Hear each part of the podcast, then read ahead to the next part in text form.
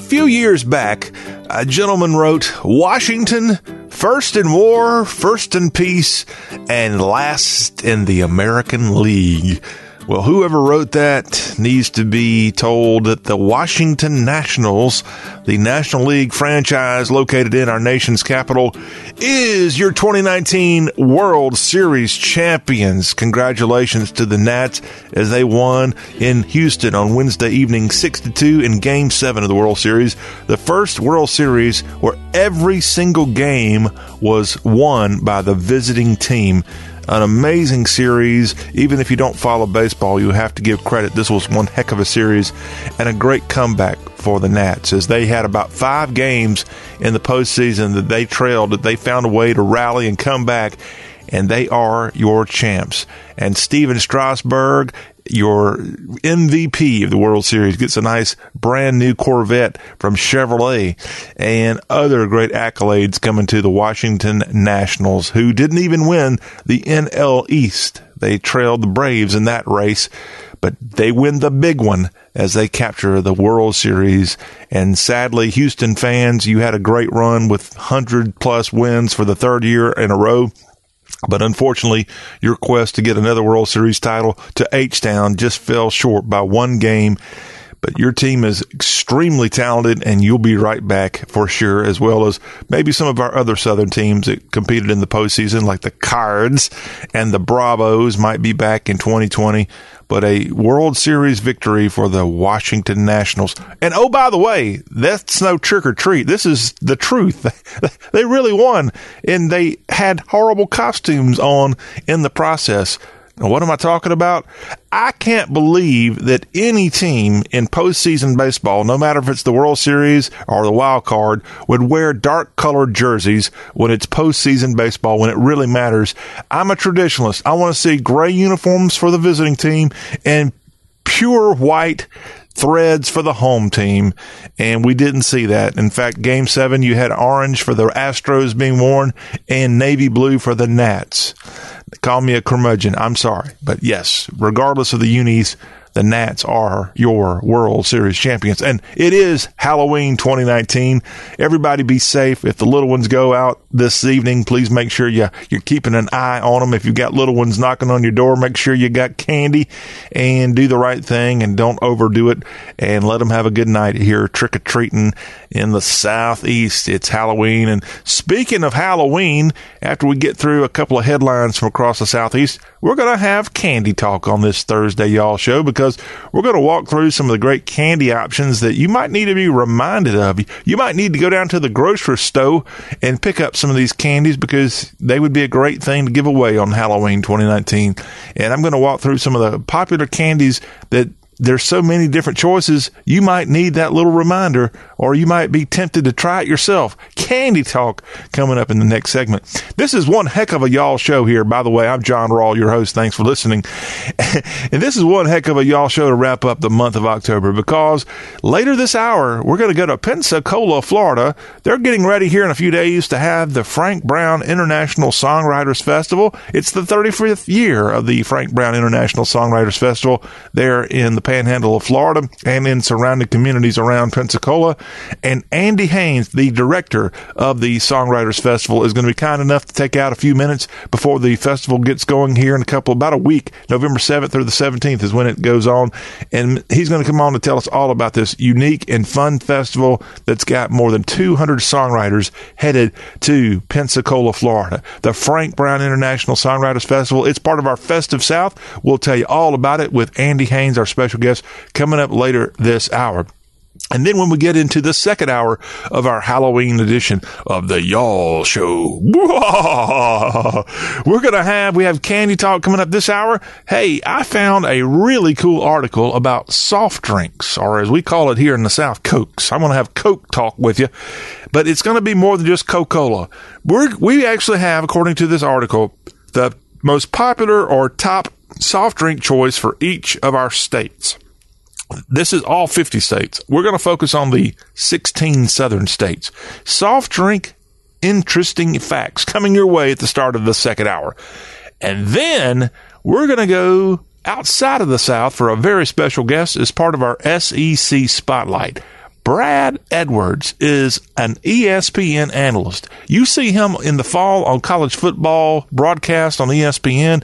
He is the guru on all things stats for ESPN, and he's coming on this show. He is a native of Jackson, Mississippi, and he is just filled with all kinds of knowledge. And we're going to get Brad Edwards to tell us about this week 10 of SEC football. It's the world's largest outdoor cocktail party, and we'll get his take on that one and all the other fun matchups going on this weekend. And we'll even get Brad Edwards to give us a little hint on Alabama LSU. Both teams enjoying an open weekend this weekend. Next week, they tangle in T Town. And Brad Edwards will tell us all about it in the second hour of today's Y'all Show. Now, is that one heck of a lineup? You bet your bottom dollar it is. And happy Halloween to you. Hey, if you want to put on your costume and dial us up, you're welcome to do that. Our number 803-816-1170. You also can put on that costume and fire up the old computer and find us at y'all.com. That's Y A L L dot com. Yay! I'm just trying to sound like that witch on that commercial, not work Geico, I think it is.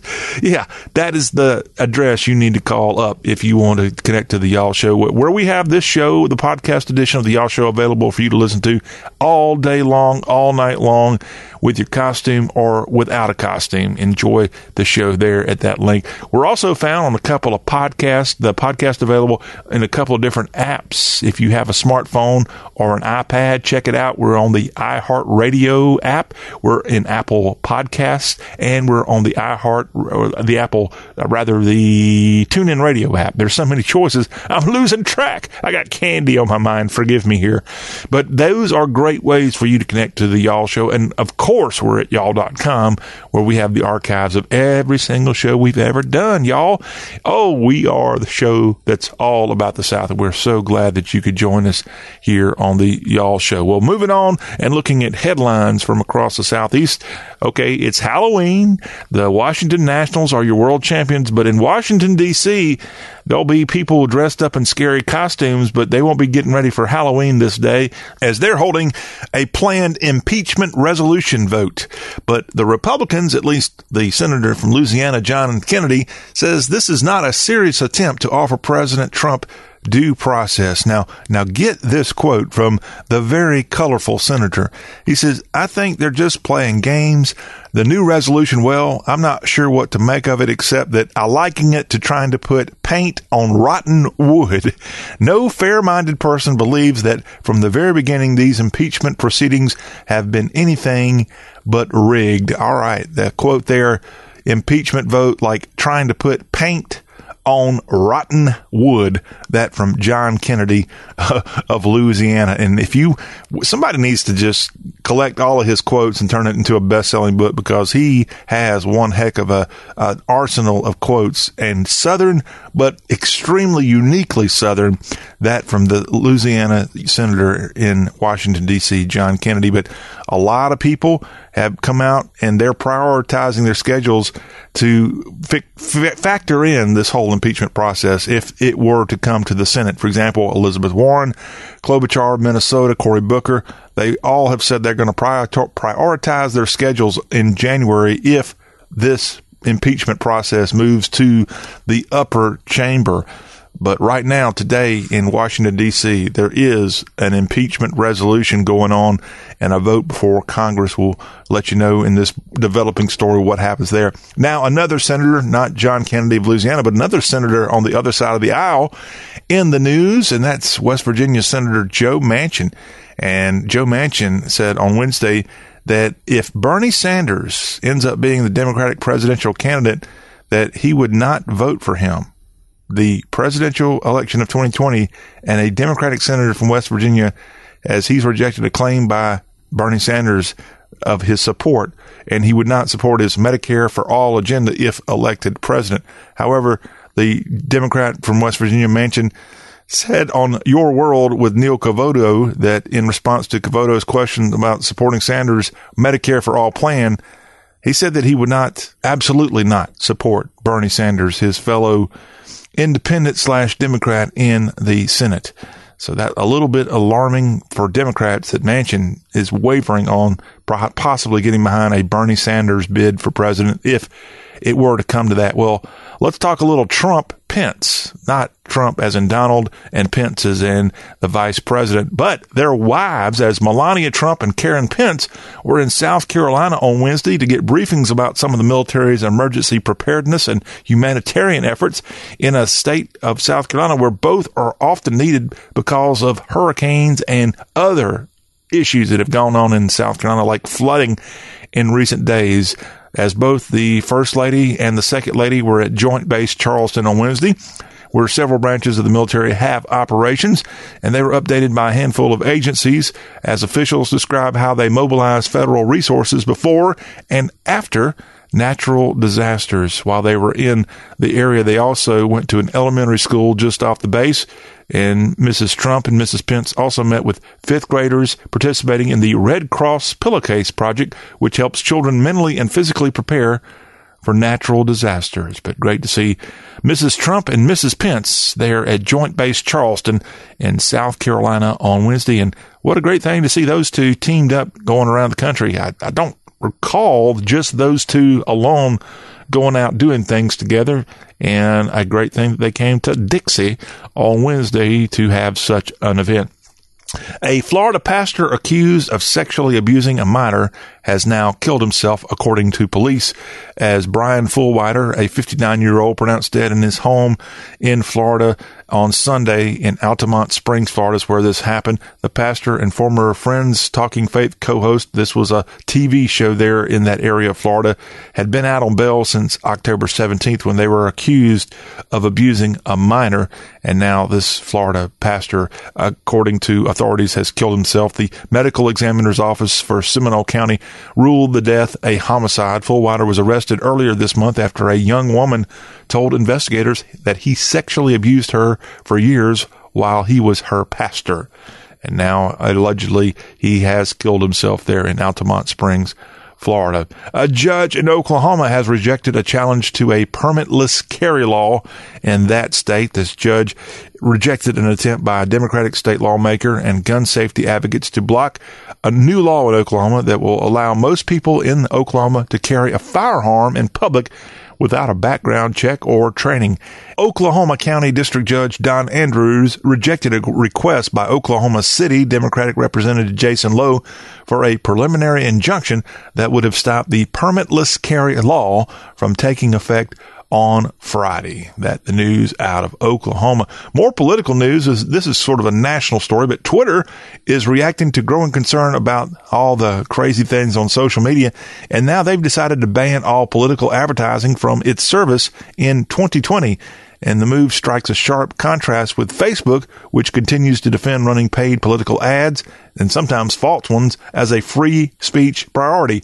But if you're on Twitter, this is probably a good thing that you won't be seeing your Twitter feed get filled up with a bunch of political nonsense coming up in 2020. Well, you don't have to wait for 2020 for this change to happen. And that is come Sunday, November 3rd at 2 in the morning. It's fall back time as daylight saving time ends in most, if not all southern states. I'm not sure what these new laws, I think Florida might have changed their law here in the last year or so. But yes, if you go to bed Saturday night, be sure to get your clocks back an hour as you'll get an extra hour of sleepy, sleepy. The only ones who won't have to turn their clocks back are residents of Arizona and Hawaii. Arkansas lawmakers earlier this year approved a resolution to spring forward permanently. But right now in Arkansas, you better set that clock back and all of our other states of the South. Daylight savings time ends this weekend make a note of it and you get an extra hour of sleep. That's really good. Hey, some business news coming from the southeast as Krystal, the little hamburger chain now based out of the Atlanta area that started in Chattanooga, they're planning to sell between 100 to 150 of the company owned restaurants in the states of Alabama, in Florida, Georgia, Mississippi, and Tennessee. And this is all part of a refranchising effort and an overall revitalization by the brand as Krystal has hired a banking firm to manage the refranchising initiative. And I don't know exactly what all this is going to end up working out if you love to go to Krystal like I do. But Krystal has seen better sales over the last year at locations that upgraded to a newer, smaller, and more efficient prototype. And that includes nine rebuilt restaurants. So all you Krystal lovers, you might be in for a little rebrand or refresh here pretty soon at your local Krystal restaurant. If you're lucky enough to be near a Krystal restaurant. We've got some Krystal less areas of the South, and we need to fix that if at all possible. Hey, we got your Harvey Updike update. Remember the Alabama fan who poisoned Toomer's Corners trees in Auburn, Alabama? Well, he failed to attend a hearing on Wednesday in Opelika, Alabama, and that's why he hasn't paid court ordered restitution. And Updike, a retired Texas state trooper who now lives in Louisiana, he didn't show up for this hearing before Lee County Circuit Judge Jacob Walker. Prosecutors plan to seek a warrant on Updike for failing to appear, and the judge will decide later whether to order his arrest. Harvey Updike, the 71 year old, said he wasn't well enough to travel to Opelika for court, but more to come on this story. Uh, of course, he got famous for calling into the Paul Finebaum show and declaring that he had poisoned those trees in Auburn. And of course, then uttered the words "Roll D-A-M-N Tide." There, I think at the at the announcement that he had done such a stupid thing and Auburn fans, I feel your pain there. That uh, that doesn't help the relationship with your friends in Tuscaloosa. You might get the revenge on Mister Updike and more with a victory over the Crimson Tide here in about a month. Hey, it is Halloween, and if you want to do something fun, hey, go to the Gatlinburg Skylift Park in East Tennessee today, as they're hosting the first annual Gatlinburg Sky Bridge Pumpkin toss.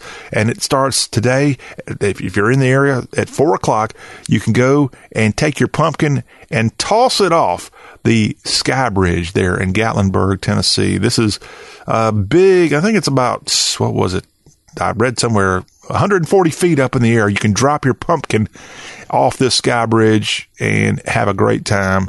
At 6:30 there will be a grand finale pumpkin toss where over 100 people will line up on the bridge and toss pumpkins all at the same time in Gatlinburg, again off a 140 foot sky bridge. Somewhere, Jeff Foxworthy needs to be alerted on that. And that's a quick look at headlines from across the Southeast on this Halloween. When we come back, Halloween's going to be on our mind. We'll tell you about some candies that you hear on this final day of the month of October. If you haven't got these in your arsenal of candy, you might want to because it is a great thing to be reminded about some of these candy options that you can give away this evening or save for yourself. Get you a little stash in the corner and enjoy you all year long. Candy Talk coming up. Don't forget later this hour, we'll go to Pensacola and learn all about this Frank Brown Songwriters Festival that's coming up in just a couple of days. All that on Y'all Talk with a Southern Accent.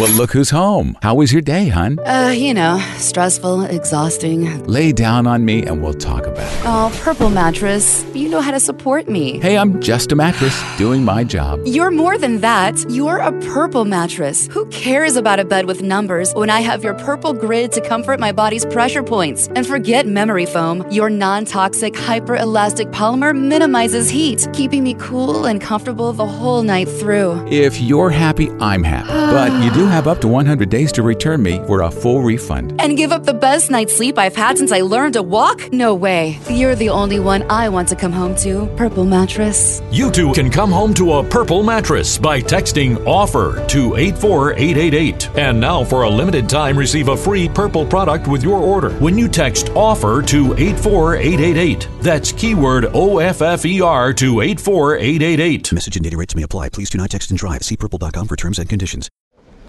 Hey, Greg, I'm so sorry to hear about your brother's heart attack.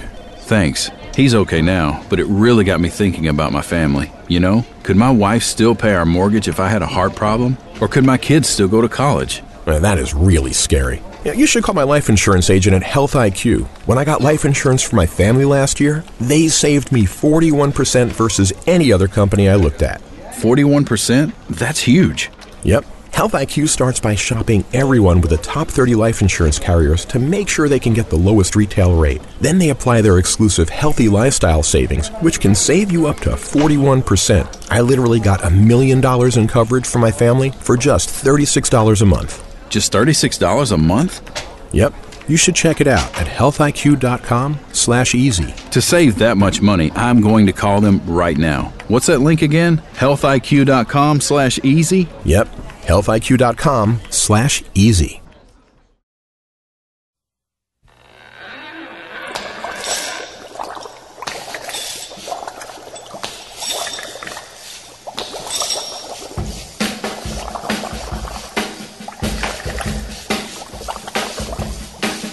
I was working in the lab late one night when my eyes beheld an eerie sight. For my monster from his slab began to and suddenly, to my surprise, He did the mash, he did the monster mash. the monster mash. It was a graveyard smash. He did the mash, It caught on in a flash. he did the mash. He did the monster Halloween 2019. Hello, welcome back into y'all. And we are not trying to scare you. Let me be a friend and an ambassador of all things Southern. I'm John Rawl. And if you stick around through this segment where we're going to focus on candy, we've got quite a treat also in the next segment as we're going to go to Pensacola, Florida and be joined by Andy Haynes, director of the Frank Brown International Songwriters Festival. That's coming up starting November 7th. And we're going to learn about the 200 plus songwriters that will be in Escambia County, Florida and surrounding areas in just a handful of days. You can go hear some great music and have a great time on the Emerald Coast of Florida. That coming up as part of our Festive South feature. Don't forget, in hour two, we'll have a special guest from ESPN, Brad Edwards. We'll break down week 10 of SEC football. What a show we've got going on here on Halloween 2019. Well, if you have your candy all lined up for the trick or treaters, that's wonderful. Great job. You're an overachiever. If you still need to run down to Wally World and get you some candy, or if you're lucky enough to live somewhere near a candy store, an independent place that sells all types of candy. This here in this segment, I want to take some time out to give candy its proper credit because who doesn't like candy? Okay. Who doesn't like tasty, sweet fun? And in the South, we love sweet things and candy is pretty good. It may not be as good as a good old pecan or pecan pie, but in a fix, oh, it's just great. Now, as a bonus here on today, the Halloween edition of y'all, we're going to talk candy now. In just a handful of minutes at the start of the second hour, we're going to talk about soft drinks as we have the top soft drinks from each one of our southern states, and we'll share the latest info on that with you.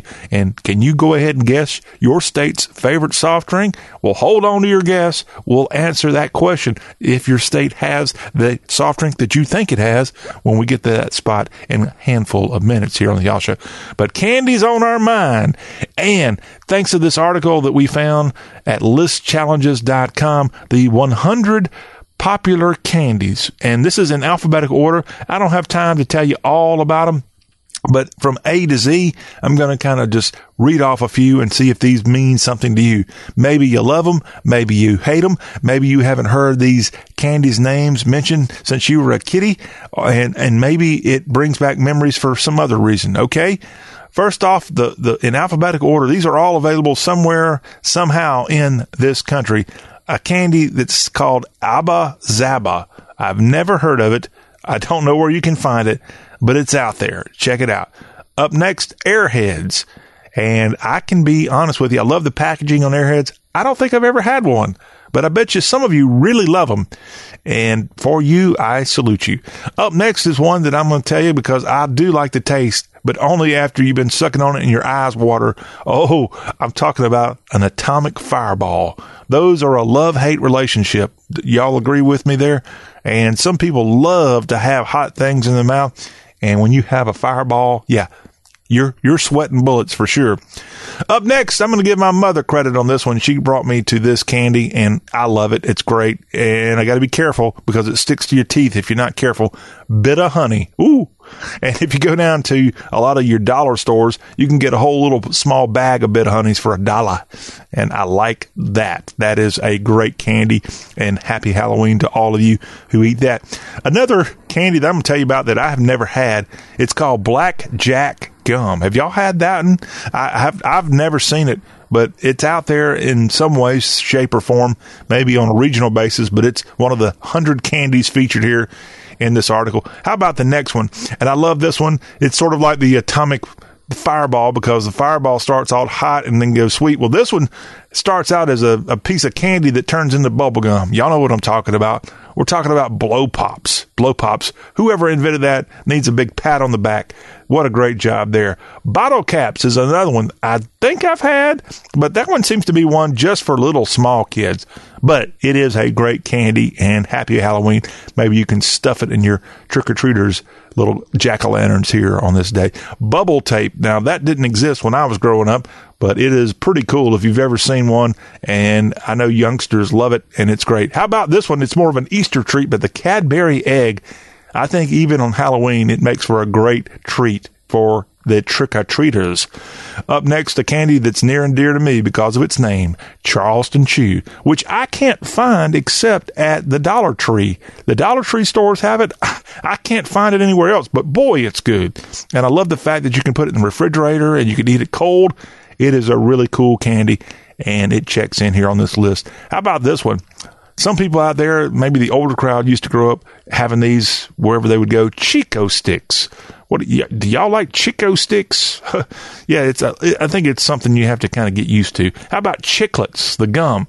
That one's going way back in the archives for that one. But yeah, that one's here on our list of some great candies. How about this one? This one brings back memories for me of the baseball field now that we just wrapped up the World Series. Fun Dip. Oh, Fun Dip is pretty cool. And I bet you some of you have never had it. Try it out. It ain't nothing but sugar, but boy, it's good. How about this? Right out of Tennessee, you got the Goo Goo Cluster. Ooh, got to get a Goo Goo. And they've been a long time sponsor on WSM, the Grand Ole Opry. And it is a great candy, something that you should consider here on Halloween 2019. Moving on with more of the great candy treats out there. How about M&Ms? Oh, you can eat M&Ms on Halloween or any other day of the year. It's a great candy and perfect for this night or any other day. How about now and laters? You know, I always called it now or laters, but technically it's now and later, and it's a great candy. Great for you to give away here on this day. Uh, this is going old school for some of you. Orange slices. Those are something you can also find in the Dollar Tree store, and they cost a dollar, but pretty good little treat there. How about Peeps? Maybe more for an Easter treat, but Peeps, a lot of people like Pez, the Pez dispen- dispensers. I know a lot of you like that particular treat. Not found, not fond on this one. Maybe you love them. Raisinets. Do y'all like that treat? Is that a, is that a good one? Yeah, that's also a choice here on Halloween. You can't go wrong with any kind of Reese's. You got Reese's Pieces, and the, of course the the number one Reese's peanut butter cups will bring a smile to young and old alike. Also, don't forget about runts. Runts a great little treat. How about slapsticks? I've never had one. I've seen them. I, I, don't know why I have not had that, but yeah, slapsticks. How about a candy called Slowpoke? Don't think I've had that one. Maybe you have. You can't forget about Smarties. Smarties used to be something I think most kids got when they were in their Sunday school class. Other candies to consider on this Halloween 2019, you got Spree. Spree is from Wonka. It's really good. How about Starburst? Can't go wrong there. Sugar Babies and Sugar Daddy. They're cousins, but boy, they're good. And again, be careful if you got braces. You just can't go bite on those things or you'll be right back at the orthodontist. How about Tootsie Pops? Great treat there. And of course, Tootsie Rolls are the brother of Tootsie Pops or sister, whatever you want to call it. How about wax bottles? I didn't even know those things were still made. Great little candy. Looks like the old Coke bottle, but comes in like fruity flavors. Pretty neat candy, and it's available for you to check out. How about Whistle Pop? That's another candy a lot of people like. York Peppermint Patty. Oh, man. If you are lucky enough to get one of those here on Halloween, you are one lucky fella or gal for sure. And then a couple other ones as we wrap up. Tiny Tarts, also Whoppers. Oh, yes, Whoppers and Zours. I don't think I've ever had Z O U R S, but it's a one of the hundred best candies out there here for you to consider on Halloween 2019. Don't forget, at the start of hour two, we're going to talk about soft drinks as we have the list of the best soft drinks in each of our states. That's coming up in hour two. What's coming up here next on the Y'all Show? We're going to go to Pensacola, and Andy Haynes of the Frank Brown International Songwriters Festival is going to be coming on to give us a preview of this exciting event in its 35th year in the Panhandle of Florida. And we're going to go to Pensacola and learn a lot about it. And that is coming up after the break here on the Y'all Show.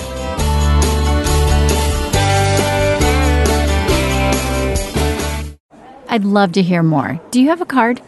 This is it. This is when you can either let something happen or make it happen with your professional custom card from Vistaprint. And we're now introducing free shipping on all business cards in any quantity. You pick the look, the style, and the statement you want to make in the moment. Now's the time to make something happen for your business. So for a limited time only, you can own the now with free shipping on all business cards in any quantity at Vistaprint.com. Just use promo code 1414. That's Vistaprint.com, promo code 1414. Mom, I think this doll I found in the attic is cursed. No, its eyes are just very lifelike. Then why does its head keep spinning? Be my friend forever. Oh, that is scary. You know what's really scary? Missing out on Geico's easy to use mobile app. You can manage your Geico policy whenever, wherever, wherever. Let's play with another doll. Or we can just bury it deep in the ground. Happy Geicoing. Download the industry leading Geico app today.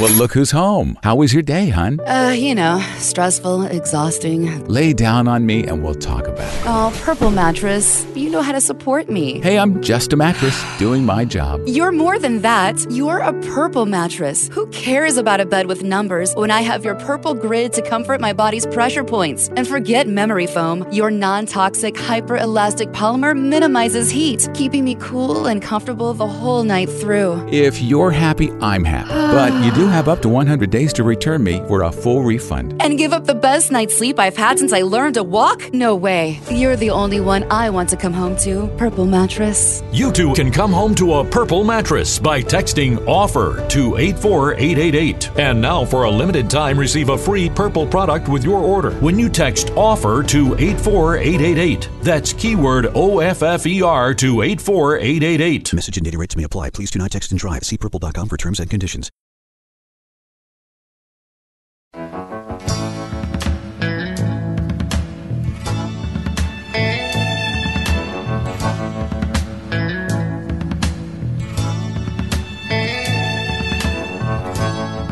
You're getting that look in your eyes, and it's starting to worry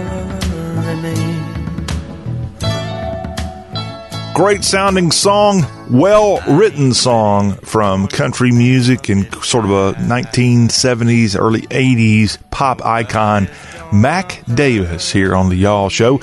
It's our festive South uh, where we got to let you know where you might want to go here in the Southeast for some great events going on in the Southeast. And the Southeast Tourism Society puts out their top 20 events of the Southeast, and they've got an event kind of penciled in that you want to maybe circle on that calendar coming up in just a few days, and it's going to be taking place in the Pensacola area of Florida. It's the Frank Brown International Songwriters Festival, and Andy Haynes, director of the Frank Brown International Songwriters Festival, is to come on now to join us and talk about people like Mac Davis headed to the Pensacola area for this great festival. Now in its 35th year, Mac Davis is going to be one of, gosh, a hundred or so writers headed to the panhandle of Florida. Welcome into the Y'all Show, Andy. Great to have you on. Thanks for having me. I appreciate it. And kudos for, again, this is the 35th festival y'all are putting on here in a couple of days. That's correct. We're the oldest songwriters festival in the United States. There's been a whole lot uh, of them that have spawned. There's just about one on every corner, and we're really proud that that, that we've had a part in the in the development of songwriters festivals uh, over the years. And you mentioned 100, but we actually are well over 225. Yeah, I, I just kind of I was looking through period. the list, and it was a bunch. I should have just said a bunch, but yeah, a, a bunch would be 200 plus. Well, we've been really, really fortunate over the years to have, uh, for the last 50 years, we've had most of the iconic songwriters in this, in this, in the business at the festival at one time or another. You mentioned Mac Davis. We're really excited about having him. It's going to be his first time at the festival. Um, we've got uh, Country Hall of Fame uh, member uh, Don Schlitz will be here. Um, we've got uh, Even Stevens, who was Eddie Rabbitt's go-to songwriter for years and years and years. Great, great entertainer and, and wrote has written so many songs. He'll be here as well. I mean, the list just goes on and on. Uh, a lot of people call this the best 11 days on the Gulf Coast. Well, it sounds like a wonderful time. This year, it's November 7th through the 17th, and just an amazing uh, lineup. Of course, you can go to Nashville, and songwriters often live there, but I've lived in Nashville, and they have their little cliques they go to, but I don't recall anywhere in Nashville more than 200 songwriters coming out and participating in something like this, a 10 day international songwriting festival. Well, it's a, it's a nice opportunity for people to hear the stories behind the songs and get up close and personal. And you know, all of our venues are intimate settings, and uh, so you get to just uh, hear how these guys were insp- and gals were inspired to to write these songs. And oftentimes, you you you know they they're introduced and you don't know their names, but they start they start to perform a song, and you certainly know the song. And if if it's not one that you're familiar with, oftentimes six months later on the radio, it'll be a number one hit. So it's um, it's a lot of fun. It's a lot of fun. Well, you mentioned a lot of the names are a little bit kind of secret. You don't know who these people are. Maybe they're from a different format that you're not familiar with, but they're all great songwriters or otherwise they wouldn't be part of this festival. Mac Davis is certainly a name a lot of people may recognize, but there's a lot of really good up and coming songwriters and some are singer songwriters that you want to take part in. Speaking of names, some people may want to know who the heck is Frank Brown. And if you ever went to the Flora-Bama years ago, you probably may have recognized Mr. Brown and this festival named in his honor. Can you give us a little bit more of the backstory of how Frank Brown's name got a part of this festival? Sure, I'll be happy to. He was the night watchman at the Flora-Bama for uh, 28 years, and he retired when he was 91 years old. And uh, he, he had been a he was a former Golden Gloves boxer, and uh, a lot of people are, are not old enough to remember. But there was a radio, a syndicated radio talk show that Paul that Paul Harvey had. It was called The Rest of the Story, and Mr. Frank was featured on on that radio show many many years ago. Um, he just inspired everybody that he came in contact with. He was the last person that the performers saw when they left um, the front, the Flora-Bama at night, and uh, he, just uh, everybody respected him, and, and he was a father figure to a lot of people, and so uh, to in, to show respect for Mr. Frank and and to to keep his name uh, um, out there, uh, we decided to name the festival in his honor. We're visiting with Andy Haynes, director of the Frank Brown International Songwriters Festival. that's going to take place in just a couple of days in Pensacola, Florida. And it looks like the roots of this may be uh, kind of traced to the Flora-Bama Lounge, that special spot on that Florida Alabama line. And I noticed as part of some of the events going on at this year's festival at the Flora-Bama, you have a Native American tribute. What is that all about? Well, November is Native American Heritage Month.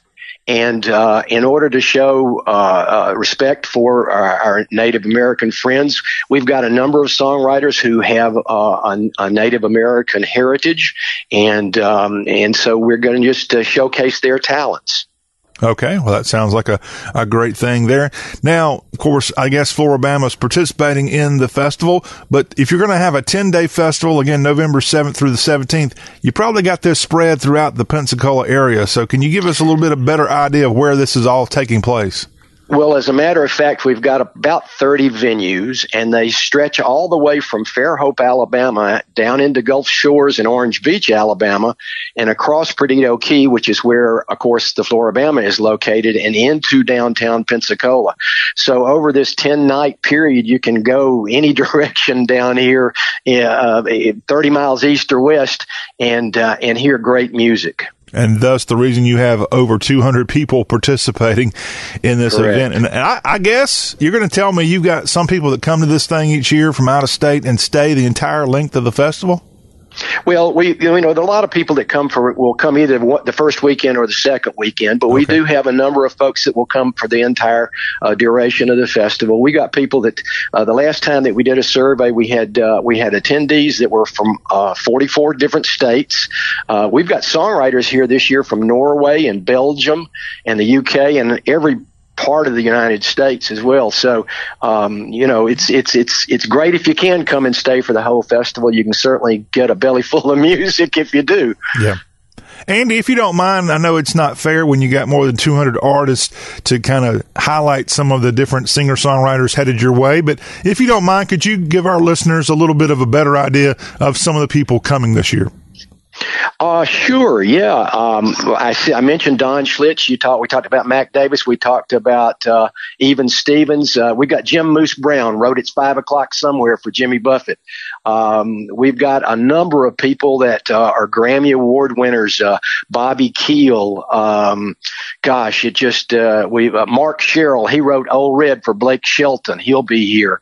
Um, gosh, the list just goes on and on, and I don't have it in front of me, but I wish I did because I, that would be helpful. But uh, I know I saw uh, Keith Stegall's name. He, of course, Keith Stegall is bringing a, a, group of folks with him. Um, he'll be here on Friday night, November the 8th. Um, we've got uh, Buddy Cannon. Uh, uh, just got inducted into the um, into the uh, Musicians Hall of Fame in uh, in Nashville recently. You're talking about Lexington, Tennessee's Buddy Cannon? Yeah, that's right. That's right. That's right. All right.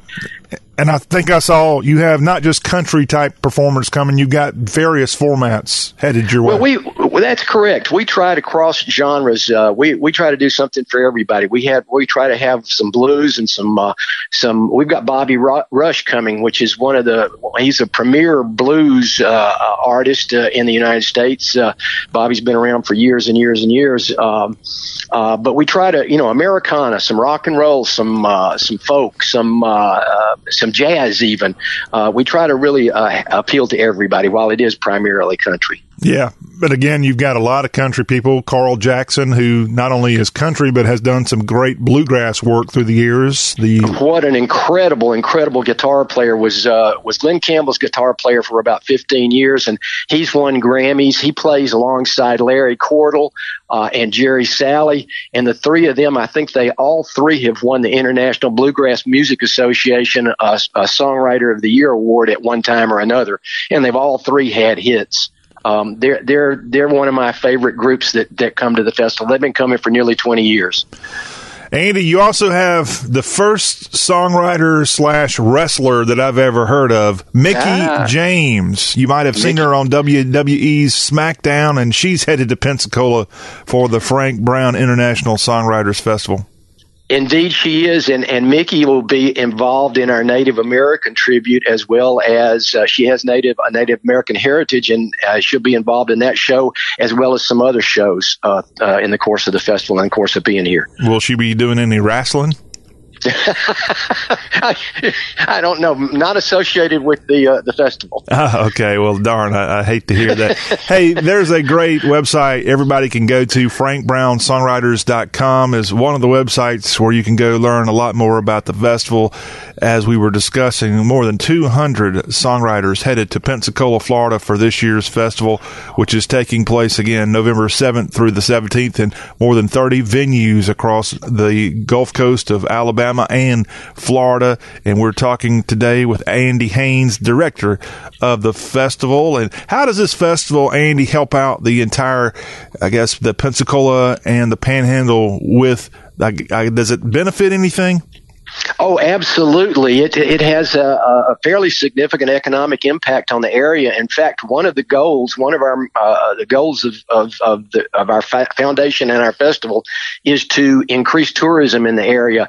Many many years ago, when the festival was founded, this was called a shoulder season. The November December time period was called the shoulder season, and things basically would shut down uh, uh, in this area uh, at, at that time of the year. And it's not so much the case anymore, but it's still one of the more challenging times of the year for tourist related uh, businesses. So we bring thousands and thousands of people here over this 10 day period, and it has a multi million dollar uh, economic impact on the Baldwin County, Alabama, and Escambia County, Florida area. How about 5.9 mil? An impact there from the Majority Opinion Research Festival survey indicated attendees contributed 5.9 million to local economies during the festival. So that's nothing to kind of look down on. That's an incredible amount of money. No, it's wonderful uh, opportunity for the businesses here because these uh, the songwriters and the attendees they come and they shop and they dine and they they stay in the, the, the accommodations here. And you know what? Lots and lots of people fall in love with the area because the festival may be the first time they've ever been exposed to the area. And I've heard story after story after story from folks that tell me you know what? We're going to relocate here. Or we're going to buy a vacation home here. Or we're going to retire here. Or we've had songwriters that, that have bought places here as a result of being at the festival. People, people, this is a beautiful area, and people love being here, and it's a wonderful time of the year.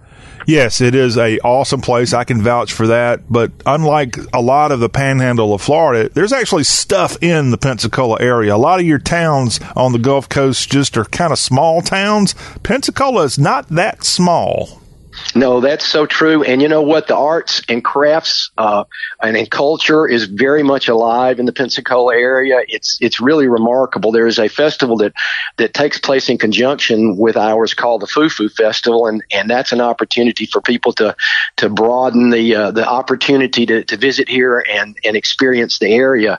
Um, and uh, that's at fufufestival.com and, and it's going on the same time the festival is as well. The Frank Brown Festival, I mean. Sure. More than 200 Grammy Award winning singer songwriters headed to the Frank Brown International Songwriters Festival in just a couple of days. And I wanted, before we close up with you, have you talk about your youth showcase that's part of the festival. Well, that's that's a wonderful thing, and that's another part of our mission statement is to enrich lives by encouraging creativity. We we send songwriters into schools. Uh, in the case of the youth showcase, uh, we put that on every year. I just uh, got the final numbers yesterday, and we're gonna we're gonna have uh, about 400 students from area schools, uh, middle and high school students that will come in and spend the day, and a number of their peers. I think there's probably about a dozen of them that are signed up uh, that are young aspiring songwriters will perform their original compositions for their the, the, the other students and uh, we, we feed them and we have a panel of uh, professional songwriters that critique um, their their songs that they perform. And then uh, there's a, a, very cool place here uh, in Gulf Shores Alabama Lulu's uh, Lucy Buffett's place Jimmy Buffett's sister. Um, the people that perform in the youth showcase will perform at Lulu's that night. And the winner of the youth showcase will become a paid performer in the Frank Brown Festival in the following year. Well, again, that's a great thing. And if you head down to this festival or head over wherever you may be located, remember this is not just in Pensacola, as you will be in places like Fairhope at the Bill E's Old 27 Grill. And you'll also be in Orange Beach at Fin and Fork. But if you're in Pensacola, come on out to the Crab Trap at Crab Trap at Perdido Key, where that's one of the many venues of the Frank Brown International Songwriters Festival, again taking place November 7th through the 17th. Okay, if you don't happen to be like you and live in this gorgeous place of our region and you need to come in and crash for a few days at a local hotel, what are your best options for that? Go to frankbrownsongwriters.com and, and look at lodging. And there are a number of opportunities. We have a number of lodging sponsors, and uh, a number of them are offering specials uh, for your stay during the festival. It's the 35th Frank Brown International Songwriters Festival taking place in Pensacola and surrounding areas. Again, November 7th through 17th. FrankBrownSongwriters.com is the website for you to go learn a whole lot more about this event. I highly encourage it. Who doesn't like great music and who doesn't like the beach? And sure, in November, you can have a great time and you can do it right in the Pensacola area. And we can't thank our very special guest enough for coming on today's Y'all Show. Andy Haynes with the Frank Brown International Songwriters Festival. Great uh, success for this year's event, and thank you for taking the time to talk to us. Thank you very much, John. Be well. All right. When we come back on the Y'all Show in hour number two, we're going to have our SEC spotlight. Ooh, we've got a great guest headed your way. Brad Edwards of ESPN. You probably have seen him on College Game Day and other places around the SEC network and such. Brad Edwards is going to be checking in from Bristol as we've got a huge weekend. It's the world's largest outdoor cocktail party and more going on this weekend. And we've got that report coming up in hour two of today's Y'all Talk with a Southern Accent.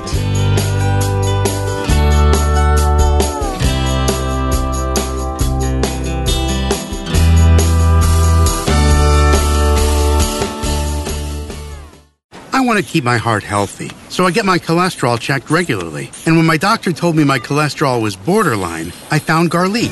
According to my pharmacist, there's an ingredient in garlic that helps maintain healthy cholesterol. And one garlic tablet is equal to a whole clove of garlic, except it's odor free. Yep, I'm doing what I can for my cholesterol, and I'm doing it with garlic. Garlic, cholesterol's natural enemy. These statements have not been evaluated by the FDA. This product is not intended to diagnose, treat, cure, or prevent any disease. Use as directed.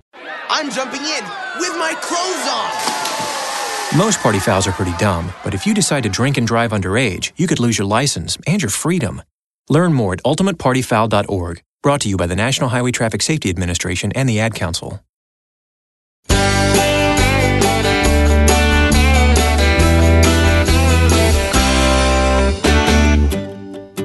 Halloween 2019, hour two of the Y'all Show. I'm John Rawl. Great to have you here as we wrap up the month of October. Want to thank you for tuning us in on great radio stations across the South. And of course, all of you who get us each and every day via podcast form. It might be Apple Podcast. It might be on the y'all.com website. Could be iHeartRadio or TuneIn Radio. Thank you for listening to this all Southern show. In just a few minutes, we're going to be joined by Brad Edwards of ESPN. And Brad is a college football analyst on ESPN, the mothership. And he's going to be on to help us get ready for week 10 of SEC football. It's our SEC spotlight. And in Jacksonville, you got the Georgia Florida game or should I say Florida Georgia game going on there at TIAA Bank Field. And we're going to get Brad's take on that one and all the other lineup of action going on in SEC country here on this 10th weekend of college football. Brad Edwards is coming up. Plus, we also have some other news stories from SEC football. And believe it or not, before we get back together next week on the Y'all Show, we will have already tipped off the new season of SEC basketball. And I'm going to tell you who the teams are playing in the very first night of college basketball. And that's coming up on Tuesday.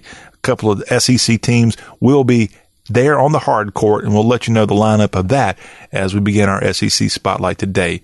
We begin this hour on y'all with Halloween on our mind. And we have, thanks to Thrillist.com, a great article by Adam Lapetina, and it's titled The Iconic Soft Drink of Every State in America. And I don't know what Adam did to come up with this list, but I love it. And it's a conversation piece for sure. So you know that in the South, yes, we love our candy on days like today. We love our sweets year round. But no matter what day or time, we love a good drink. We like our water and coffee when needed, but we Southerners, we really like a good cold drink. And it ain't a soft drink, it ain't a soda, it's a Coke. But it's really various types of sodas and soft drinks. Okay. So here, thanks to this great list, we're going to share with you what Adam came up with. And you can agree or disagree, but there's a reason for each of the items listed here. And I'm going to feature, although this is an article that has all 50 states featured, we're going to kind of focus on the 16 southern states. So let me, without further ado, share with you. And maybe you got your own take of what your state's favorite drink is. Let's kind of go through the list. Alabama. How about this soft drink? It is based in Alabama. I love the packaging on it. It's really cool. The packaging has the name of this drink, and below it, it says a Southern tradition established 1914. And we're talking Grapico. Although founded in Louisiana in 1914, it moved to the Yellowhammer State in 1917. And it, according to the article, has stayed both physically and in the hearts of Alabamians since that time. Grapico, Alabama's best soda, according to Thrillist.com. That's Alabama. Up next, Arkansas. And grapes are on the mind in Arkansas, but it ain't Grapico It's Grapette. Once a grape soda titan of Arkansas, it's now a Sam's Club soda, but that doesn't diminish its years of dominance in the southern market. So are they saying Grapette no longer exists? I guess it's now morphed into Sam's Club soda and the grape flavor, which I've had, and it's not bad. Grapette. Arkansans, Arkansas, I guess, Arkansans is what you're called. Let me know about that. Grapette, is it rest in peace? I, I, I was not aware of that. Of course, some of these offshoots of Gray Picot, Grapette, and other ones out there like Fanta, uh, some of them have gone through some real changes, including Fanta, which is a Coca-Cola product. Let's now go to Florida. And in Florida, any fountain soda out of a 7-Eleven big gulp. and the writer says this is self-explanatory. So yes, in Florida, you're going to have plenty of 7-Elevens that offer the big gulp. And according to this writer, any fountain soda out of a 7-Eleven big gulp is the best soda in the Sunshine State. Well, how about that? That's a pretty good explanation. Now to a state that knows a little bit, a little bit about sodas, and that's Georgia. And the drink there that's the best is, according to this article, take a wild guess, Coca Cola.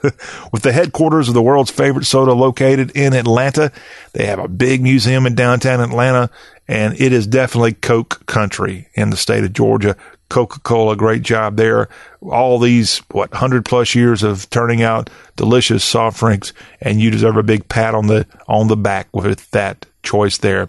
Next up in the South, we have Kentucky. And how about this one? Although its production center is somewhere in Kentucky, I think it's in Winchester. This drink here, Ale 81, A-L-E dash 8 dash 1. It's a ginger and citrus soda invented in Kentucky and it's just really tasty if you like Ale 81 and it comes from Winchester in the Bluegrass State. Ale 81, Kentucky's drink. How about Louisiana? This is a little confusing. In Louisiana, according to this article, the best soda in the Pelican State is Delaware Punch. Yes, the drink isn't affiliated with Delaware. It's actually named after a grape variety it's a southern fruit soda with a great kick that's found in select stores in Louisiana. Delaware Punch. I guess there's a type of grape called Delaware. And there you have it. In Louisiana, they love their grape drinks there too. So Alabama, Arkansas, and Louisiana love grape drinks. Maybe the rest of the South loves them too. I like a good grape drink. I'm still, as a child, I still long for those days when you got the Fanta drink, the grape Fanta in the bottle with the little ribbed edges on it. It was awesome. And I miss those days. I miss them. Bring them back somehow. Now to Maryland and Maryland, you need to work on this. The drink of choice of Maryland is Shasta as it was the first soft drink with a ginger ale produced in 1931. And despite being named after a spring in California, it's distributed and beloved in Maryland. How about that? Shasta for Maryland. Up next is the great state of Mississippi, and I was just in the hometown of this particular drink. In Biloxi, Mississippi is where the Barq's root beer is sort of based, although invented in Louisiana. Its founder moved to Biloxi in 1897, and they have had a presence now that Barq's is a Coca-Cola company, still bottled in the Biloxi area, an old-timey root beer with its roots in Biloxi, Mississippi and you can find it throughout the Pelic- uh, rather the Magnolia State Barq's root beer. Great and very good in a bottle. Missouri. Hey, I've got an addendum to Missouri, but according to this article, IBC root beer, a famous soda company, IBC now owned by Dr. Pepper Snapple. It is a connection to Missouri, which also has a drink that's the most popular in Minnesota, but it's also very popular in southern middle Tennessee, but it started in Missouri. How about this? Sundrop. I didn't realize Sundrop traces its history to Missouri, but it's not on the list of any of our southern states somehow, some way. I don't know how that happened. To North Carolina, I bet I know this one. Oh, I bet I know this one. Yes, I'm right. Cheerwine. Yes, North Carolinians love their cheerwine. You can get it at Cookout. Cheerwine's awesome. And hey, some parts of the South like grape. Well, in North Carolina, they like that cheer, the cherry wine taste. And that's what you get at North Carolina in Cheerwine, which is available in a lot of other states now. Oklahoma, Dublin Dr. Pepper, a variety of Dr. Pepper that uses cane sugar rather than high fructose corn syrup. It was actually discontinued seven years ago, but you can still find it in soda fountains all over Oklahoma. Dublin Dr. Pepper. I had never heard of that. How about that? How about South Carolina? This is a drink that really gives a kick with it. Your eyes will water. I'm not the biggest fan of it. It's my home state, South Carolina. It's hard to find, but if you find it, it's Blenheim Ginger Ale. Produced since 1903 in Hamer, South Carolina, which is sort of toward the Florence area. Blenheim Ginger Ale. Check it out. How about Tennessee? RC Cola. RC Cola, although made in Georgia, it's beloved in the volunteer state, and you can find it in grocery stores and in other areas of your grocery store and such. Check it out. RC Cola, Texas. You know what's coming here. Although you got a lot of choices like Big Red. If you ask a Texan what kind of Coke they want, chances are, according to this article, it will be Dr. Pepper. Yes, Dr. Pepper, Texas's drink of choice.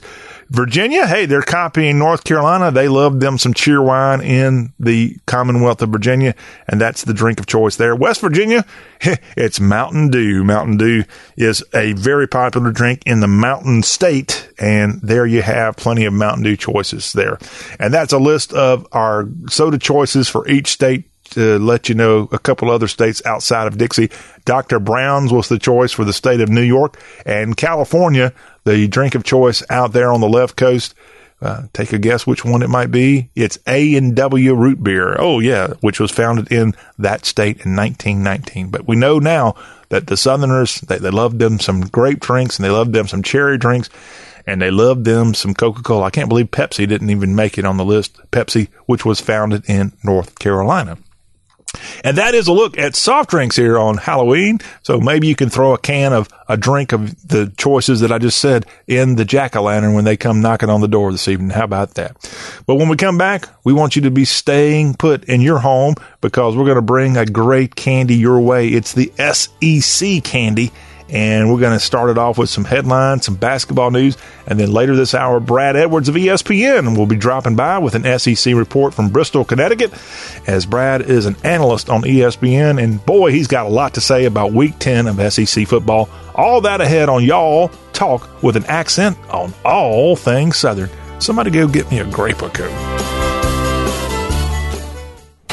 Well, look who's home. How was your day, hun? Uh, you know, stressful, exhausting. Lay down on me and we'll talk about it. Oh, Purple Mattress, you know how to support me. Hey, I'm just a mattress doing my job. You're more than that. You're a Purple Mattress. Who cares about a bed with numbers when I have your Purple Grid to comfort my body's pressure points? And forget memory foam. Your non toxic, hyperelastic polymer minimizes heat, keeping me cool and comfortable the whole night through. If you're happy, I'm happy. but you do have up to 100 days to return me for a full refund. And give up the best night's sleep I've had since I learned to walk? No way. You're the only one I want to come home to. Purple Mattress. You too can come home to a purple mattress by texting OFFER to 84888. And now, for a limited time, receive a free purple product with your order when you text OFFER to 84888. That's keyword O F F E R to 84888. Message and data rates may apply. Please do not text and drive. See purple.com for terms and conditions.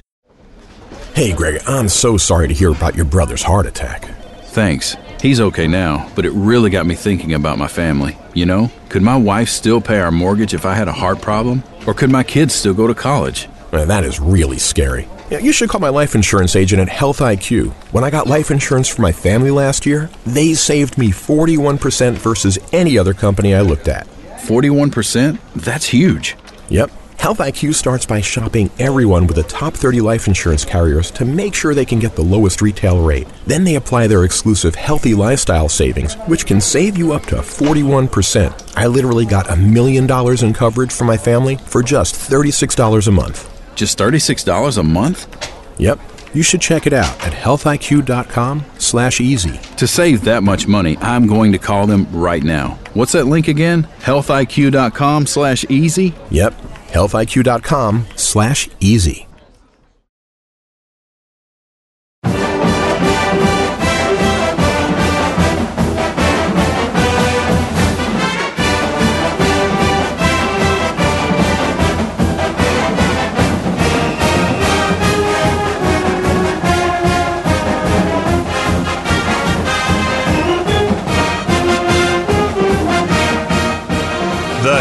is coming back to life. Welcome back, it's y'all. It's our SEC spotlight, and how about them Vols getting it done on the football field here of late, and got a game here that's winnable here on this tenth weekend of college football. And we'll talk more about Tennessee's football team with our special guest, Brad Edwards. He's going to be on in just a few minutes in our SEC Spotlight football style. We've got some headlines from the SEC we're going to get to right now. We'll start off, though, speaking of the Tennessee Vols, with a little Tennessee basketball news. We're just days away from the start of the 2019 2020 season as the season gets underway on Tuesday, November 5th and the Vols will be in Thompson Bowling Arena after they had a great season last year. Coach Barnes and crew they welcome in UNC Asheville to Thompson Bowling. This will be a game televised on SECN Plus starting at 7 Eastern in Knoxville, UNCA and Tennessee for the opener for the Vols here. Other SEC basketball games on that opening night of Tuesday. You got the Kentucky Wildcats. They're going to be at Madison Square Garden taking on the Michigan State Spartans, the number one team in the country, by the way. ESPN's going to televise this game 9:30 Eastern, 8:30 Central start from the Garden. Cats looking to get it done. How about the team that went to the Final Four last year? Auburn's going to be at home at Auburn Arena taking on the Georgia Southern Eagles. This will be a game televised on the SEC network that starts at 9 o'clock Eastern, 8 o'clock War Eagle time. Mississippi State will be playing also on this opening night against Florida International as the Panthers waller into Humphrey Coliseum in Stark Vegas. This game set for 8 Eastern, 7 o'clock Oktibbeha County time. At Bud Walton Arena in Fayetteville, the Arkansas Razorbacks and the Rice Owls get together on Tuesday evening. Alabama is going to go scholarly with their first opponent as the Penn Quakers out of the Ivy League will be in T-Town with the game Saturday, uh, set for Tuesday evening on the SECN Plus network from Coleman Coliseum. Also, Georgia's got the Western Carolina Catamounts coming in to Stegeman Coliseum. That game set for 7 o'clock Athens time between the Dogs and the Catamounts. And the Florida Gators, Michael White's team is ranked six in the country, and the Gators have the North Florida Ospreys coming into Exactech Arena in Gainesville for a game set for 7 o'clock Gainesville time tip on the SEC network. And that's your basketball information as the SEC gets underway Tuesday with a whole new season. If your team wasn't called out here on this opening night, chances are some of these SEC teams are going to be playing their first game on Wednesday. For example, South Carolina has the UNA Lions coming into Columbia. Missouri's got a game. Texas A&M has got a game coming up, as well as Vanderbilt hosting the SEMO Redhawks at Memorial Gym in Nashville. That your lineup here of SEC basketball. Now back to the gridiron for information on SEC football. The Gamecocks of South Carolina will be without Rico Dowdle. He's going to miss the Vanderbilt game this weekend. The starting tailback is going to miss his second straight game for USC as he recovers from a sprained right knee. Coach Will Muschamp says Dowdle won't play against Vanderbilt after missing last week's loss at Tennessee. He's a senior from Asheville, North Carolina, and was hurt on the first snap against the Florida Gators back on October 19th. He wore a brace on the knee while on the sideline. Dowdle out for this game against the Commodores from Williams-Brice Stadium. Coach Nick Saban on Wednesday said that Tua Tagovailoa is a game time decision in the game coming up against LSU. Of course, the Tide with an open week here this weekend and 10 days after undergoing surgery to repair this high ankle sprain. The coach said that Tua returned to practice on Wednesday, but was able to participate in only a limited capacity. As Saban reiterated that Tagovailoa, his availability heading into that November 9th game at home against LSU would be a day-to-day game time decision. So Alabama fans got their fingers crossed that Tua will be back in the fold. A backup quarterback for Gus Malzahn's Auburn Tigers, Joey Gatewood, has left the team and entered the transfer portal. Gatewood's departure took place Tuesday after he met with Auburn's coaching staff. Malzahn said that he's just at a point now where he wants to be a starting quarterback and feels like he needs to start looking for schools now so that he can find the right spot, and I respect that. Gatewood and true freshman Bo Nix competed for the starting job throughout the offseason. Nix ultimately won it and seems to be doing quite well. Gatewood, a Jacksonville, Florida native, ranked as ESPN's number three dual threat quarterback and number 36 overall prospect in the 2018 recruiting class. We'll see what happens with him as Auburn gets ready to take on the Mississippi Land Sharks here this weekend. And our last bit of football news before we go to Brad Edwards in the next segment. Defensive end Justin Thomas of LSU has also left his team, the number one Tigers, uh, Tigers, and has withdrawn from LSU for personal reasons, according to Ed Orgeron. Thomas had played in five games with one start for LSU this season, had eight total tackles and one sack. And I don't think he's entered the transfer portal at this, but he said that he, Orgeron said that he hoped Thomas would return to the team next season, but taking a little time off for personal reasons. Defensive end Justin Thomas of the LSU Bayou Bengals. And that's a quick look at some of your SEC headlines here heading into week 10 of college football's regular season. When we come back, SEC football is still going to be talked about as we're going to welcome in from Bristol, Connecticut, ESPN analyst Brad Edwards. He's going to come on and kind of help set the stage for week 10 of SEC football. It's the world's largest outdoor cocktail party taking place in Jacksonville between the Gators and the Bulldogs. We'll get Brad's take on that and all the other fun games going on here. This is the Y'all Show SEC Spotlight, and we'll be. It's also Halloween, and we'll be right back.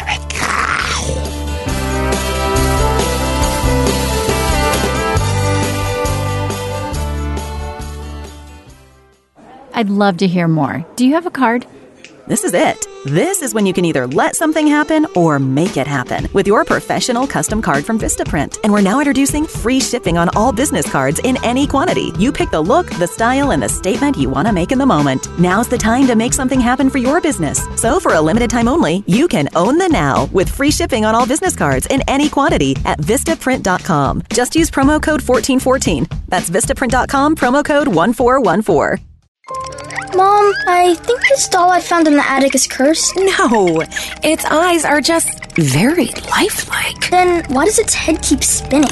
Be my friend forever. Oh, that is scary. You know what's really scary? Missing out on Geico's easy to use mobile app. You can manage your Geico policy whenever, wherever, wherever. Let's play with another doll. Or we can just bury it deep in the ground. Happy Geico-ween. Download the industry-leading Geico app today. Well, look who's home. How was your day, hon? Uh, you know, stressful, exhausting. Lay down on me and we'll talk about it. Oh, Purple Mattress, you know how to support me. Hey, I'm just a mattress doing my job. You're more than that. You're a Purple Mattress. Who cares about a bed with numbers when I have your Purple Grid to comfort my body's pressure points? And forget memory foam. Your non toxic, hyper elastic polymer minimizes heat, keeping me cool and comfortable the whole night through. If you're happy, I'm happy. but you do have up to 100 days to return me for a full refund. And give up the best night's sleep I've had since I learned to walk? No way. You're the only one I want to come home to. Purple Mattress. You too can come home to a purple mattress by texting OFFER to 84888. And now, for a limited time, receive a free purple product with your order when you text OFFER to 84888. That's keyword O F F E R to 84888. Message and data rates may apply. Please do not text and drive. See purple.com for terms and conditions.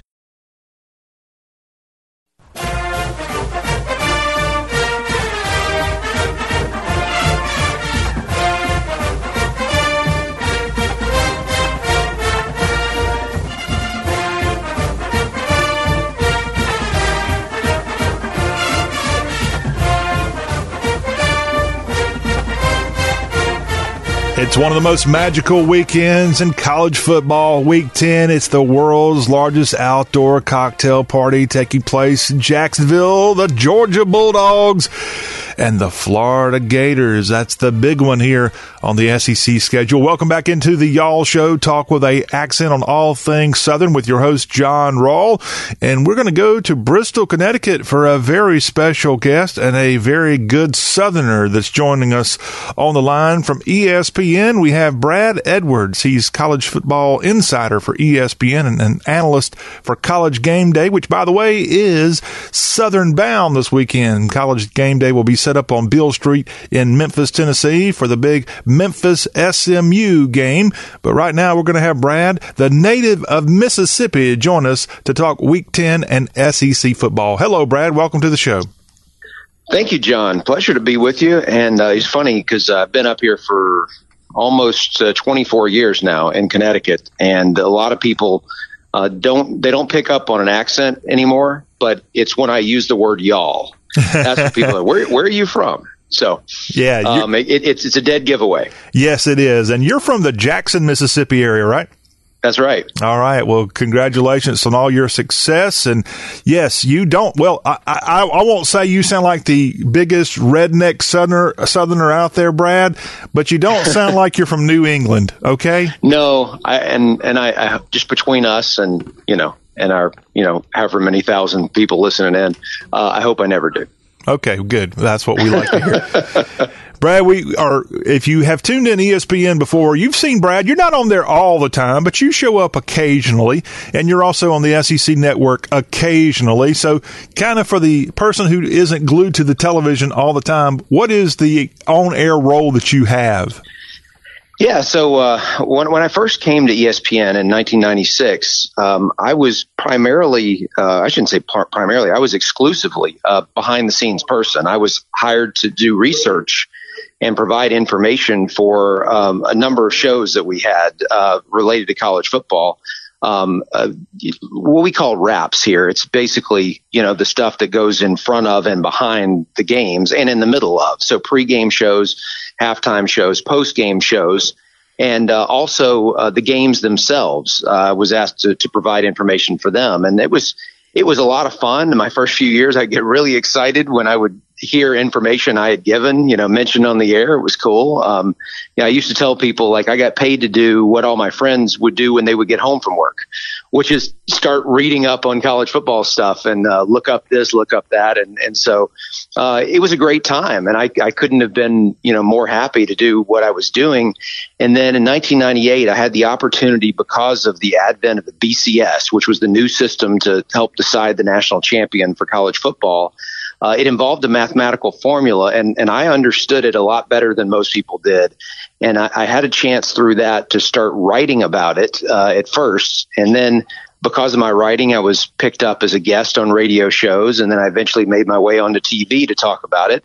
And uh, even though the BCS uh, has since gone away, um, I, I, was able through all that experience to secure uh, not only you know a role talking every now and then uh, about things specifically about numbers now is kind of what I get into numbers regarding college football. Um, things that most people would call stats uh, that's that's what I do but but it's not you really your traditional stuff. It's a lot of advanced stats analytics um, that's kind of that's kind of my world now. Um, so I, will do some of that on TV from time to time. I'm on Sports Center uh, every Thursday, uh, talking some of that, and then uh, my my my most uh, or should I say my, my biggest on air presence at the moment um, is College Game Day on ESPN Radio, which I'm now in my I think I'm 11th season, 11th season doing, and uh, it is a a show that it starts at uh, 10 a.m. Eastern and goes until whenever. The end time varies from week to week, but it's it's it is a bare minimum of five hours. Sometimes it can be as long as nine hours um, on the radio, and uh, it's a pretty long radio show as you as you can relate to there. So, uh, but it, it's it's a load of fun just to be able to to to watch games and talk about college football and uh, to you know to get paid to do that. I mean, who wouldn't love to have that job? Not a bad gig. Again, we're visiting with Brad Edwards, ESPN College Football Insider and an analyst for College Game Day on ESPN Radio. And you can find Brad on Twitter at J Brad Edwards, the Jackson, Mississippi native and a graduate, a proud graduate of the University of Alabama. Roll Tide. And yeah. You go. know, John, it's, it's created a little bit of an awkward situation. I mentioned this is my 11th year on that radio show. This is a national radio show talking about college football. And you know, being an Alabama grad, I mean, this pretty much coincides with this run of dominance Alabama has had. And so I'm kind of in this awkward position. It was fun at first, you know, to see your your alma mater winning all this, and you get to a point where it's like, okay, if if, if I just spend all my time talking about how great they are, everyone's going to accuse me of being a homer. So I, I probably am more critical of them than most people in the national media, just because I'm I'm trying to avoid situations like that, where it's like you you know you're just saying that because you went to school there. Um, so yeah, but you know, you if you if you picked against Alabama too much over the last eleven years, you you've, you've looked bad a lot. So you're saying you're the reason Alabama has kind of become the dominant program in college football. Is that what you're saying? It was all it was all my influence, and your That- input on them where they were. Your input on the ESPN stats and info. That's what it was. Absolutely, absolutely. And I don't know what I mean. Saban might have played a small part in it, but it was you know mostly me pulling the strings. And that guy Rece, who was also an Alabama alum, Rece who I Davis, think's yeah. a little bit older than you. I don't think y'all were partying there on the strip anytime. back- No, he was a few years older. He he he. I think he left the year before I arrived. Ah, okay. Well, too bad y'all didn't get to party there at the Bama, the great, uh, the great places there that I've been to. That thankfully I've kind of forgotten a lot of those places' names by now. Hey, well, good news for you. You don't have to talk about Alabama today because they're not playing this weekend. As both Alabama and LSU enjoy a very much deserved weekend off this weekend. Hey, I don't know about you as a kid, but did you ever go out there on the Ross Barnett Reservoir and do a little fishing? I, I don't know fishing or water skiing. Water skiing. Well, never a big fisher, Well- but uh, yeah, I did did water ski a bunch. in, in the world of fishing, of which we have a few people that like fishing down here in the South, hey, they like shiny objects. And so there is only really one shiny object on the SEC slate this weekend, and that's that world's largest outdoor cocktail party. We'll save that one. We'll put that one at the back. But right now, let's kind of walk through quickly your thoughts on the other games going on here as we'll rattle off the half dozen games. UTSA at Texas A&M. This is an SEC network game set for 12 noon, 11 Kyle field time. Anything you want to say about the Aggies?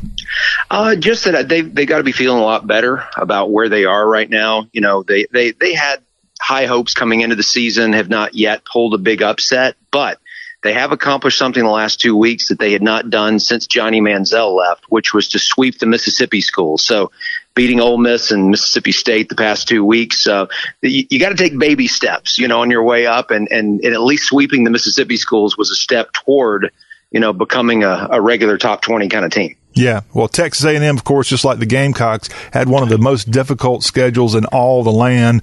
A little bit unrealistic to expect maybe a 10, 11 win season this year in Aggie land, but right now this is a winnable game this weekend against the Roadrunners of San Antonio.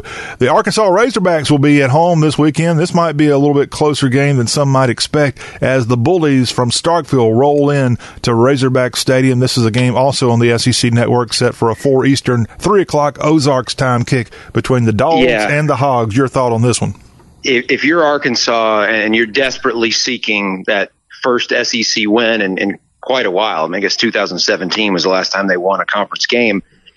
It's either going to be here or uh, all of a sudden Missouri, who they play at the very end of the season, not looking very good either after after laying a couple big eggs the last two weeks. So um, this is this is one of those that you've circled if you're Arkansas as as you know one of the few opportunities you have to win a conference game, and so it is a huge one for them. I don't know whether they'll get it, um, but but this is one where I think they're going to be all in because if if they don't they don't get an SEC game this year, it's going to be a long off season. Yeah, this would make two seasons in a row. Chad Morris will be an offer in SEC play, and I don't know when that's been done, if it's ever been done, offer in two consecutive years. I tell you what, I, I have a hard time believing anyone other than Vanderbilt has done that in the SEC in a long time. And I'm not even sure how recently Van, Vandy's done it. Yeah, let's let's give Vanderbilt credit. credit. They may never have done it. Arkansas is hoping that we won't have to do that research. Yeah. well, if anybody's going to do it, it's Brad Edwards of ESPN that's going to be able to pull that one out. On the plains, the number 11 Auburn Tigers, after a close battle against the LSU Tigers last week, they've got Mississippi rolling in for a game at Jordan Hare Stadium. This is a 7 Eastern, 6 o'clock kick on ESPN. What do we expect in this one? Well, Auburn obviously coming off a disappointing loss, but um, I, I would expect that they would get the win here. I don't know if they'll be a little bit sluggish uh, after after last week's game, um, but Ole Miss, I just I don't I don't think they have what it takes uh, to be able to to beat an Auburn team, especially on the road. Now, look, I mean Auburn's Auburn's defense uh, is is obviously really good and uh, could challenge an Ole Miss offense that's kind of come to life over the last month or so, but. Um, on, on the defensive side, look, if you got a good defense, you can hold Auburn's offense down this year. But Ole Miss probably isn't good enough defensively to be able to do that. So I, I, I think Auburn wins this game without having to sweat it too much in the fourth quarter. And the Plainsmen enjoy every one of their last games in the friendly confines of Jordan Hare Stadium. How weird is that? That here they've got four consecutive home games. Yeah, and look, this is I mean, if you're if you're Ole Miss and you want to you know find a silver lining here, a reason for hope, it's that with this game kind of sandwiched in between LSU and Georgia, you know this is this is the opportunity. If you you know if you want to catch uh, Auburn looking ahead, this you know it's it's a great spot on the schedule. So uh, I, I that's what they have to hope for is is that Auburn is just you know has his mind elsewhere and isn't really taking Ole Miss all that seriously. But um, given given they're coming off a loss, that's that's probably a little, little bit too hopeful. Auburn with the Land Sharks in this weekend, and they've got Georgia, as you mentioned. Also, Alabama is headed to East Alabama for a game, and the Samford Bulldogs are also on the schedule before it wraps up for the Auburn Tigers this year. The Tennessee Vols, maybe the hottest team in the SEC. They've got UAB coming into Neyland for a game set for 7 Eastern, 6 o'clock on ESPNU, and you got to give Jeremy Pruitt credit. He's turned a disaster into some hope there along the banks of the Tennessee. Yeah, he certainly has. And, uh, you know, the way they started the season, um, I, I, was really worried about this getting away from him and, and the team quitting on him. Um, but I, I, think it was, uh, it was pretty obvious against Georgia and Alabama that they hadn't quit. They were playing really hard. They just weren't good enough to beat those teams. But, uh, last week, you know, that was a, that was a, big step for them. Uh, not just winning the game, but winning it as emphatically as they did uh, against a, you know South Carolina might not be a great team, but they beat Georgia. So I think it's a um, uh, you know really positive step for Tennessee, and of course the key for them is going to be closing. There was a there was a time last season, you know Pruitt's first year, where they looked pretty good. Remember they pulled that upset at Auburn, and all of a sudden people are like, oh, this is going to be a you know a big year for Tennessee, and then they had a couple of bad losses in November. So it's really important uh, that they close this season a lot better than they did a year ago, and just you know kind of build some momentum that they can take into recruiting and then uh, you know into the off season because uh, they're obviously trying to build this for the long term. And keep in mind the Blazers, you're defending CUSA champs in a program that was shut down a couple of years ago. They've emerged just like a blazer out of the hot fire, and this is not going to be an easy task for Tennessee to get a win on this football Saturday. The Gamecocks will be hosting the Vanderbilt Commodores at Williams-Brice Stadium, an SEC network kick at 7:30 Columbia time. What do you make of this one as Will Muschamp really really let one get away last week?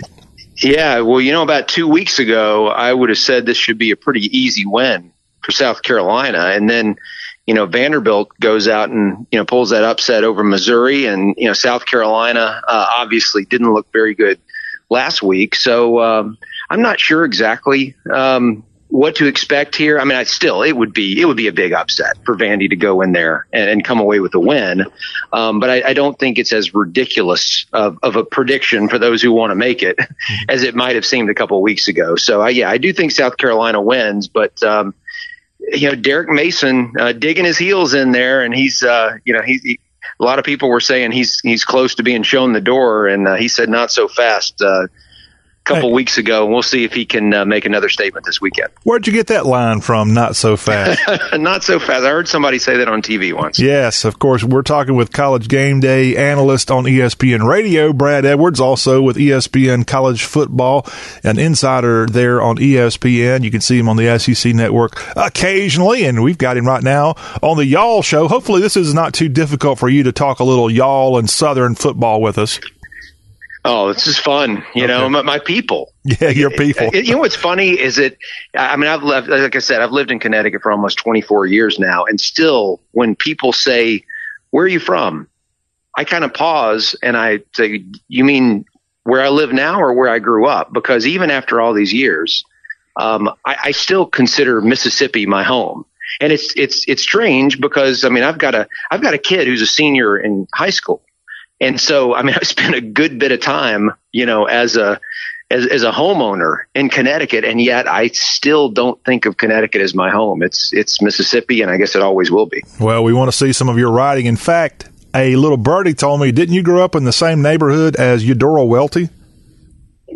Um, it wasn't too far away. Okay. No, I mean it was. I wouldn't call it the same neighborhood. It was probably five miles or so. Away. Ah, okay. I'm so, sorry. But by some by some standards, that would By- it would be the same. by Connecticut same standards, that would by be- Connecticut standards. Yeah, it might as well be next door. All right. Well, we want to see your penmanship at some point. So whenever you want to start cranking out those novels, we're ready because I think it's something in the water of everybody in the Magnolia state. I don't think I'll have many people buying mine. But, Oh, uh, come on, Brad. You've got a, quite a story to tell. Hey, you might be writing something about this weekend's outdoor cocktail party. Georgia, Florida. It's a top 10 matchup there in Jacksonville. And as we say in the biz, since this is on a competitor, it's on another network starting at 3.30, 2.30 Central.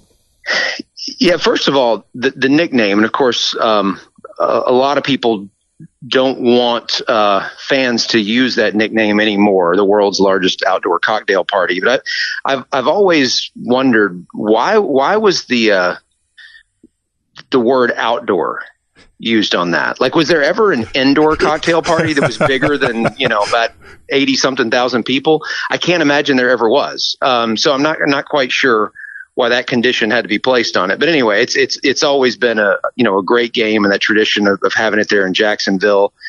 And uh, man, this is one of the more interesting games in the series that, that we've had in a while.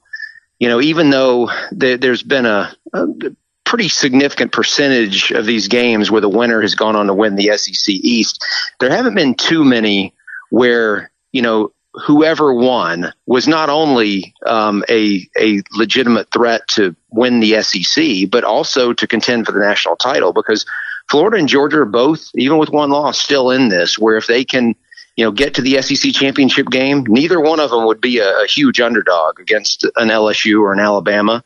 And uh, if you win the SEC, you, you're going to get in the playoffs. So two really good teams here. You know, Georgia, the last couple of games just something. And I realize that the, the most recent game was played in a, in a heavy downpour and not ideal conditions for, for offense. Uh, but the last two weeks, they have just looked like, like something's missing. They looked out of sync, especially in the passing game, really all season. Uh, Jake Fromm and his young group of receivers have have not really developed a, a chemistry that you can that you can see on the field. The the downfield passing game hasn't been there, and because of that, their offense has not been nearly as good as everybody thought it would be coming in. Because they've got one of the best offensive lines in the country, um, very talented quarterback, very talented running backs, and yet something's missing. And at the same time, Florida has shown a lot, and uh, you know it's easy to look at Georgia and say, okay, you know what? They lost a game to South Carolina, but they did the same thing last year. They lost a game in October at LSU and then they bounced back, you know, won several in a row and then almost won the SEC title and got in the playoff. And certainly they could do that again. But what feels different here, it's not so much that anything's different with Georgia as much as it is that, that their competition is better this year. You know, they're, they're about to play a Florida team that's a lot better than the Florida team they had to go through last year. They're going to play an Auburn team that's better than the Auburn team they had to go through last year. And so uh, this is an opportunity for the Gators because they are a better team. Um, I like not only the way they're playing defense. I think they're playing defense well enough to to slow down a Georgia offense that, like I said, is not playing at a very high level right now. But offensively, uh, even with the change at quarterback due to injury, uh, Kyle Trask has looked really good. He's got talented guys to throw the ball to, and uh, Dan has just done a great job with that offense. As a lot of people figured he would, I just wasn't sure he'd be able to do it this year with some questions in the offensive line.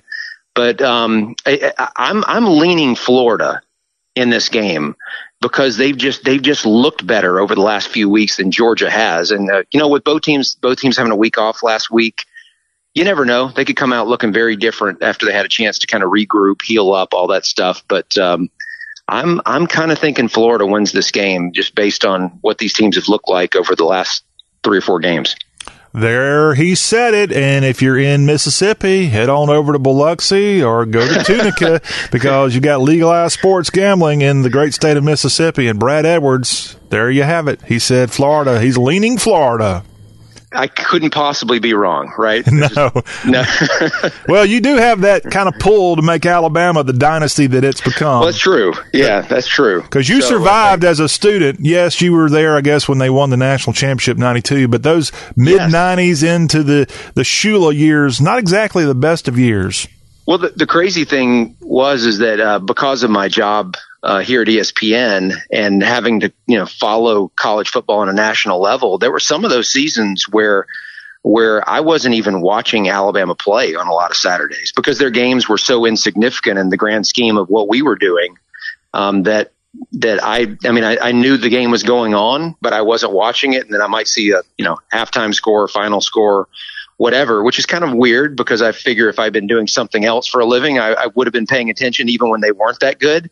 Um, but that's kind of the way it is around here, you know, that we, we have a, a certain focus. And if, if you're not having a good season, um, we're not paying a lot of attention to you. And, and, uh, they, they did have a few seasons where they were on that list. Yeah, you're talking about the good old Dave Neal, Dave Rowe days of Jefferson Pilot when they were playing in Vaught Hemingway Oh. Stadium and places like that and had that 11 o'clock kick. Yeah, I know what you're talking about. Hey, we can't let you go without getting just a little, little taste of what's going to happen next weekend when the aforementioned Crimson Tide, they play the LSU Tigers, the number one LSU Tigers. Yeah, of course. Uh, the the last time that uh, Alabama and LSU squared off, where LSU was number one in the AP poll and Alabama was number two, um, it was actually I'm not even sure if that was the. that- I guess those were probably the rankings when they met in the national championship game. So it might not have been the last time. Um, but in the 2011 season, those were the rankings when they met in Tuscaloosa, and it is amazing over just eight years how much these offenses have changed you know, you, you still got the same coach at Alabama, but um, man, both of these teams were very run oriented, very defense oriented, and and now they've both become very pass heavy. Um, they're not quite as good on defense as they used to be, and it's just going to be a totally different type of game. Remember that one was the the nine six overtime win for LSU, and there was not a touchdown scored in the game. Uh, it might take all of about a minute and a half for the first touchdown to be scored this year. Uh, the way that these uh, these offenses are going, I'm guessing the, the the prediction is going to be about ten total touchdowns scored in this game. So. Uh, the the big question, obviously, is you know Tua Tagovailoa, the quarterback for Alabama, with the uh, the injured ankle, which he had surgery on last week. Will he be able to play? Nick Saban just said uh, earlier today that he's considering him a game time decision.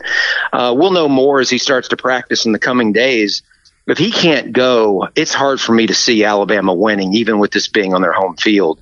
Um, but if if he's you know anywhere close to 100, percent um, I, I like Alabama just because it it has the home field, uh, which is a big deal in games like these. And then uh, on top of it, I even though they they have struggled by Alabama standards at times this year, and they have a lot of youth, I think I, I trust Alabama's defense just a little bit more than LSU's.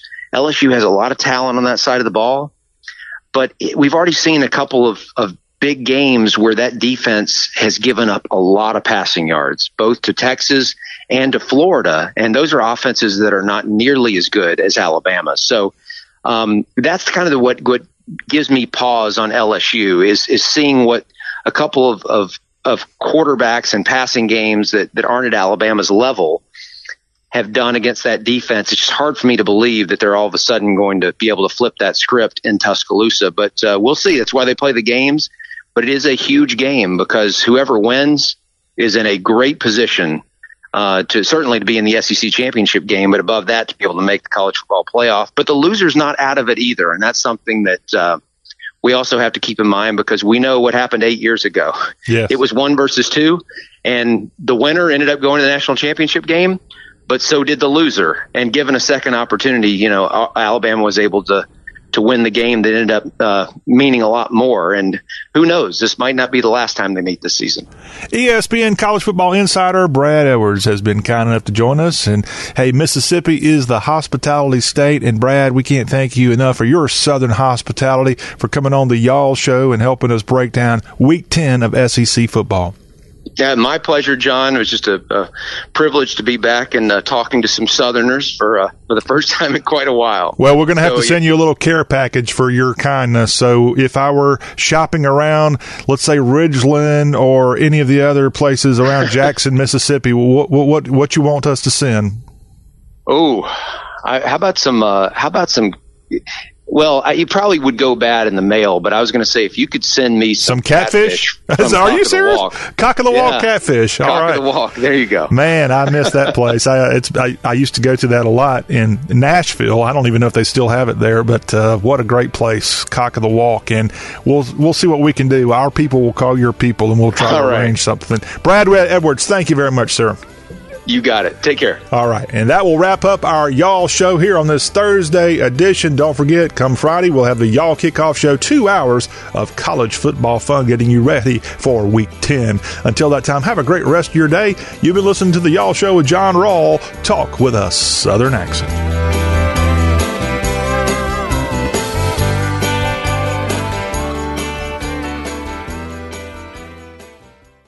I'd love to hear more. Do you have a card? This is it. This is when you can either let something happen or make it happen with your professional custom card from Vistaprint. And we're now introducing free shipping on all business cards in any quantity. You pick the look, the style, and the statement you want to make in the moment. Now's the time to make something happen for your business. So for a limited time only, you can own the now with free shipping on all business cards in any quantity at vistaprint.com. Just use promo code 1414. That's vistaprint.com, promo code 1414.